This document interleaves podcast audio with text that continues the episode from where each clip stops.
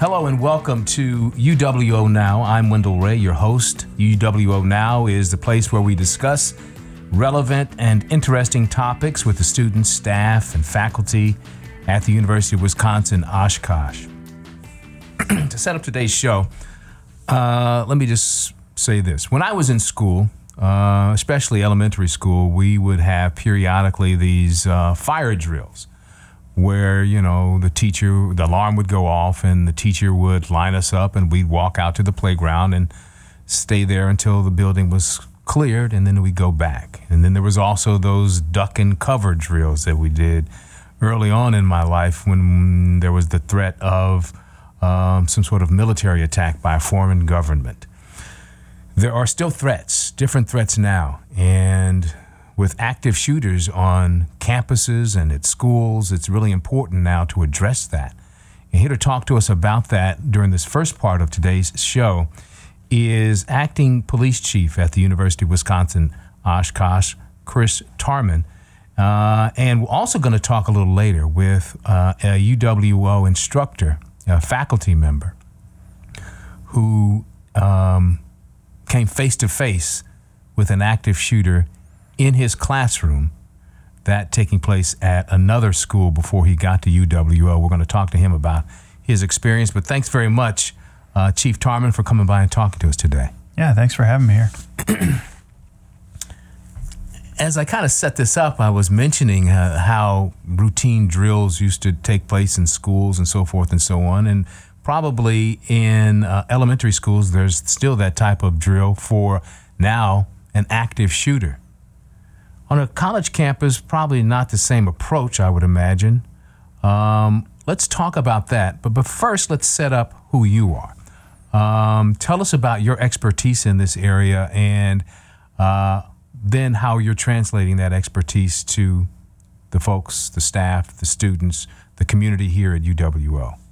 Yeah, that's good. I, um, you know, I always kind of when we do a training or something like that, I always kind of set it up as a way like, you know, I'm the acting chief of police here. I've been in law enforcement for eight, almost 18 years, and um, that doesn't really get me the opportunity to stand up here and talk to somebody about active threat. Like, you know, police officers can do many different things. Mm-hmm. But about 10 years ago, I really started thinking how this is something that I think we should be thinking about as a, a campus police department. You know, it's something that we should be helping our, our campus members prepare for. So uh, I actually asked to go to a training. I went to, uh, it's called Alert Level 1, which is kind of a police officer two day, 20 hour training. Uh, and we, at that training, learn a little bit about team tactics, movement, uh, things we should be thinking about, things that we should look at when we're on scene, how we should react to those situations. The training was just really good. Actually, the second day, the second half of that day was all scenarios. So they give you like this. Um, training weapon with some projectiles in there or whatever, and you actually respond to several scenarios that talk take you through step by step how to manage a situation. And uh, I was like, man, this training is really good. I would like to continue something as it relates to this training. So I put in to go. There, there was an opportunity maybe a year later to go to an instructor school, and I was approved to go to that. Probably one of the more difficult trainings I've ever gone to, but. Uh, I, I started training with the FBI. Uh, I've been training for almost 10 years with the FBI in, in that setting. Uh, so I've trained police officers all over the country for how to manage these situations. I also have done like an instructor training in civilian response to these areas. And uh, it's called ALERT, so Advanced Law Enforcement Rapid Response Team. And it's ba- actually based out of Texas State University. And so I flew down there in 2016. Uh, there's probably a team of six of us from Wisconsin, and I would say that uh, Texas, alert. That program is probably number one in the country, but Wisconsin actually has probably the second or third best training program in the entire country. And uh, I've just had the privilege of being with some of the folks who've made those decisions and kind of design designed the things that we teach. Now you said Wisconsin. Where, what specifically, when you say Wisconsin has the second best? The University of Wisconsin, the state of Wisconsin. Who who in Wisconsin? Yeah, I think it's a state. Okay. Uh, it's really it's really born out of the FBI in Wisconsin, and then gotcha. there's a there's okay. kind of a cadre of us who work across the state who right. support that program. Okay. Um, so much so that we actually uh, started a, a, a, conference here. I think we've done six of them now. So we're going next in, in fe- uh, February. It'll be our seventh conference. It's basically the Active Threat Integrated Response Conference, and we bring in law enforcement, uh, EMS, school officials, fire, all the people, so we can talk about how to manage situations like this. And um, we own it. Like UW Oshkosh Police Department is now the ones who drive the committee who brings that conference in the Midwest. So Nice. So, what what what type of training uh, do you provide? What is how do you prepare a campus then for an uh, an active shooter? Uh, what, as I mentioned when I opened, they're the drills that I went through when I was in school, but I know that's not what happens on a campus. I know you did have a recent training, but tell us about how you prepare a campus for such an event. Yeah, it's tough. Um, you know, in elementary school, you can close and lock the doors. In fact, I would say almost every elementary to- school in the entire country now, you got to scan to get in, or swipe to get in, or get permission to get in. A college campus isn't the same. Um, all of our rooms are open. Not our, our buildings aren't locked. Um, it's a little bit more complicated to manage a circumstance like that. So, you know, we have a, a bunch of approaches, and I'm probably going to miss a few of them, but just the very basic level uh, is to have some plans in place, right? So I, I look around in the room here, but most of the rooms on campus that have an educational aspect to them are going to have a little uh, flip chart on the wall, which has active shooter, bomb threat, uh, weather incident. Uh, there's just a tab in there for a lot of different circumstances. Uh, since I've been here, we've had probably four or five iterations of that document, which um, just hangs on the wall, right? That's Yeah. not going to solve the It's problem. actually outside the studio. So you, you have one outside the studio, and Yeah. you know usually I talk about this people. You know, it's not a cool fixture on the wall. You got to kind of take that down and take a look at it. Yeah. Um, something probably almost ten years ago, I started working on getting an app for campus. So if you've heard of UWO Mobile, Yep. um, there's almost 19,000 users who have UWO Mobile on their phone, and inside of there is basically just a replica of that same Okay. thing. So it's getting the resources right, and then take take time to kind of look through those a little bit. You know, don't wait for the moment. Look through that so you kind of have an idea. It's too late then, right? Yeah. So then then there's the next thing, which is really scheduling and doing these informational sessions, is what we call them. And um, usually when I get in the room, I kind of joke a little bit about a Rolodex because you know now it's not. I don't. There's a segment of our community who doesn't even know what a Rolodex is, right? Um, But I talk about a Rolodex, and, and really a Rolodex is kind of in my brain, it's a circular device that has A through Z on it, right? And then index cards with addresses or recipes or whatever you have you on there. And, and then I kind of say, envision one of those in your brain. And um, you got to think about all the things that your Rolodex holds. So, sitting on a chair, getting in a car, unlocking a car door, going to the bathroom, drinking something. Um, your, your brain just has hundreds of thousands of index cards for everything you do every day. And at this informational session, my job is to plug one of those in there for how to respond to an active threat situation so that it doesn't just spin around in your head and go, oh my gosh, I have no clue where that card is, right? And then you've seen it, like people freeze. Uh, so we, we talk about the concept of the index cards and the Rolodex. And then uh, for the first hour of the training that we typically hold here on campus, we're doing very uh, proactive conversation. So, what are our systems? What are our models? What are some data around what we do? In 2021, there were 61 active threat situations in the United States. In 2020, there were 30. In 2019, there were 30. In 2018, there were 20. Um, I might have these years a little mixed up, but in 2022, it went up almost 100%. Wow. And um, if I, you know, we usually typically start the conversation in 1999, which is when Columbine occurred, which is kind of what we would describe a sentinel event that kicked off other events. And uh, if you're looking at a chart of active threat incidents in the United States, it actually climbs pretty immensely over the last 20 some years. And so that's what makes the relevance of the conversation, right? And so when we do the training, we share a little data about the importance. We talk about, um, you know, we look at higher education for, for a window of about 100 years. There's really good data on mass casualty incident that take place on a, in a higher education facility. And it kind of says that um, there's about 2.7 incidents per year based on that data over 100 years. And then um, about 60 plus percent of the, the people who commit active threat situations share information with other people. And then there's another slide that talks about who and who does incidents like this across a, a higher education facility, and it's really about 91% of the people are somehow connected. It's either a current or former student, a current or former employee, or somebody who's indirectly t- related, like uh, like my spouse or Okay. or a significant other, somebody like that. And, and so when you couple some of those pieces of information together, we just talk about how you have access to information that's floating around you. How do you see it? What are the signs? Who do you share information with? Here at UW Oshkosh, we have a care team on campus, which meets every week. Uh, and it's really a team of the police department, dean of students, provost's office, counseling center, health center, uh, and they're all sitting in a room. And, and then names come on a list. And, and care team, like this is hard, right? When you're talking about active threat, people are like, oh, there's names every week that you have to talk about. But that's not really what the care team is about. Care team is about getting people connected to resources. So let's just say somebody drinks a little too much and their roommate reports that it's annoying. That person can end up on care team, and then the health center might grab that and say, or the, or the counseling center might grab that and say, you know, we should talk to the student. And then we start connecting them to, to resources. But at a low level, we catch other things like this where we talk about who, who needs intervention. You know, like who, how do we oh, okay. connect them to a resource? So we, we talk heavy about that in the front end of the training. The last 30 minutes of the training is really about if you're caught in a situation, how do you manage it, right? And then we really talk about all the models that are out there just to say, wow, there's so many. Uh, Alice, run, hide, fight, um, avoid, deny, defend, lockout, lockdown, evacuate. Like there's so many words and phrases, and it, it could get really confusing, right? Like, which what do I do? How do I manage this situation? Yeah. And at the really basic level, I think most people understand run, hide, fight, right? And the hardest part in our brains is to separate the fact that it's not step one, run, step two, hide, step three, fight. It kind of depends on your situation. So we go over what that looks like. So I always kind of say evacuate or run is probably your number one. Like you got to try to get out of there. And then the second two depend on, well, somebody in the room right now who's got a gun and threatening me, then I need to fight, right? If I'm in close proximity and I can't get out, I got to fight.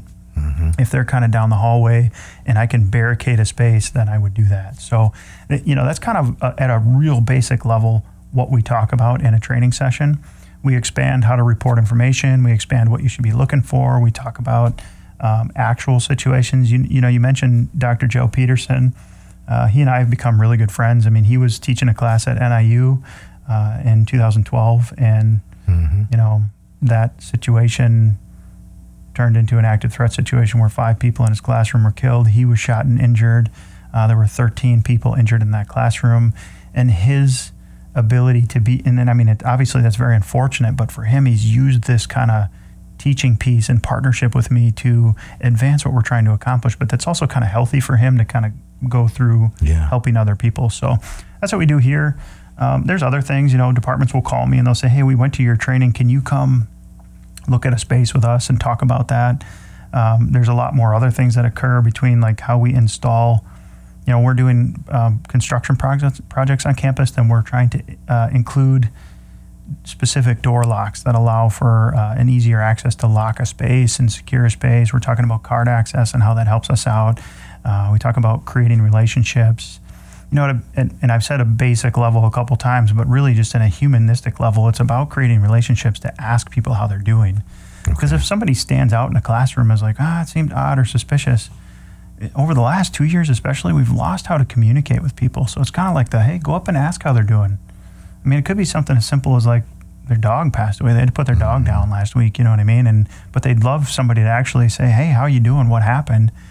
And then if it turns into something a little weird, then you have definitely a lot of resources to talk about. So Uh, you're listening to UWO now. I'm your host, Wendell Ray, and I'm having a conversation today with uh, Acting Chief of Police at UWO, Chris Tarmann. And we're talking about um, what communities, what campuses can do, uh, are doing to prepare for what could be uh, one of the worst days in the lives of anybody who has to go through an active shooter uh, situation. Now that you are training individuals, and I know you said it kind of depends, you know, it, it, it's a situational thing, but is that um, run, hide, fight kind of scenario just one of the most basic things you could tell somebody to remember if something breaks out near them? yeah, absolutely. I mean, the, the only catch to that in my head is: Are you responsible for little people who can't make their own decisions? Right. Okay. But for an adult, then it's absolutely to get out if you are leaving and somebody's going into an area, help them understand something bad's going on in there and take them with you if you can. Um, and then, but if you have little people, it's a little different, right? Now you got to kind of manage the little people along the way too, and that complicates uh, the process a little bit. But that's also why there's way more security in places where there's, you know, like a daycare or a elementary school or something like that. You're going to have advanced security systems in place mm-hmm. to kind of proactively resolve any entry level risk coming into there. So, yeah. So on a campus, not just the UWO campus, but on any campus, and you go around and I would imagine and uh, train many different uh, organizations. Um, how do you get this information then to students who may be uh, uh, in need of this type of information? We know we talked about what we had the other day uh, here at, at, at, Oshkosh, but now um, is there some sort of training other than what's on the walls in classrooms that we can give to students so they know what to do in certain situations? Yeah, it's tough. Um, you know, we, we don't require it here as a training. We do okay. obviously put it out on the UWO mobile app. There are probably a handful of uh, professors on campus who actually invite me to their classrooms and I teach one of their classes about it. Uh, it it's usually more specific to what their major is, but they'll bring me in and we'll do a whole class where I talk about it. Uh, we actually teach certain segments of the population regularly. So, like all the student rec staff, all the community advisors who live in the res halls, the um, advising okay. crew over there. Like there's specific departments that we teach regularly. Uh, but as you know, as a student, if you're listening and you're like, you know, man, I really like to go to a training. Well, actually, when I sent out that email about the informational session last week, I probably got about 20 emails back saying, I can't make it. Will you do another one? And I do- totally plan on doing another one. Okay. I have one scheduled at the Fox Cities campus in the first couple of weeks of, school, but I also will open up probably two or three more in the first semester, and I would just come, just come, and it's a great conversation. Um, you know, it's obviously not a great thing to talk about, but we obviously want you to be prepared, and people often feel leave feeling like, oh my gosh, this is this was really helpful. It makes me think a little bit about what I should do and how I could manage a circumstance. So, talking about it, I would think is a good thing. Does it spook people when you talk about it? I mean oh man, that you know, is, is, there something going on? Do I need to worry about something? Is there that kind of uh, thing you have to deal with sometimes? Yeah, I mean, when we start the training, we always tell I always tell people there's a couple ground rules. First of all, you can leave and go to the bathroom if you need to, right? And then the second thing is we're not showing, showing any gory pictures or anything like that, but okay. the conversation gets a little heavy, you know, because you're talking about a, a, situation that nobody really wants to experience. So if you've got to leave, somebody might think you're going to the bathroom, but then you know what, feel free to come back up to us and talk to us afterwards so we can work through this more specifically with what your circumstance was or we can share more. I'm not going to lie, having Joe there, Joe Peterson, is so great because people connect to somebody's story, right? They can, sure. exactly what you're talking about, they can kind of it work through that a little bit when they get to have that conversation with him. Yeah. So, I, w- I would imagine that helps. When you go to other uh, cities organizations, be it law enforcement or wherever else you may do trainings, um, do they need different things at different places? Is there one standard type of training you do, or how do you uh, determine what it is you're going to tell a certain group? Yeah, it's you know um, that's a great question.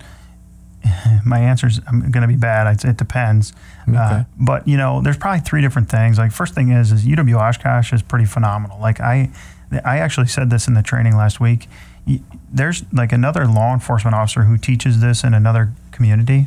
They don't have some of the things that we have in place here. They don't have a care team. They're not relationally connected. I mean, the people that sit on the care team are people who work in all these areas that are going to receive information that might be concerning, you know, and take active threat out of it. Like it's a circumstance where somebody just needs help, right? And um, we can connect them. And, and I know them on a first name basis. You know what I mean? Like I know uh, Leah Folks over at the Counseling Center or mm-hmm. Buzz Bars at the Dean of Students Office, but take that model and move it to a community.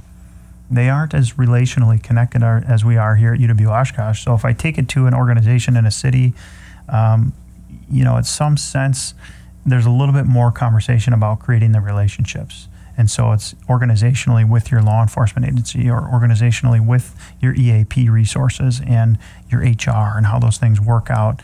It's talking about how a threat assessment team works. You know, we have a team on campus, so can you recreate what that looks like in your community? Um, you know, there's way more businesses in a community sometimes that it's harder connect, to connect those things. And then the other difference is really just if you're going into a children's area, uh, one really great resource is iloveyoguys.org. Um, that's John Michael Keyes. His daughter was actually killed mm-hmm. in an incident in Colorado, and he took that situation to create a phenomenal model with free resources in it. So it's just iloveyoguys.org, and then that's really a great.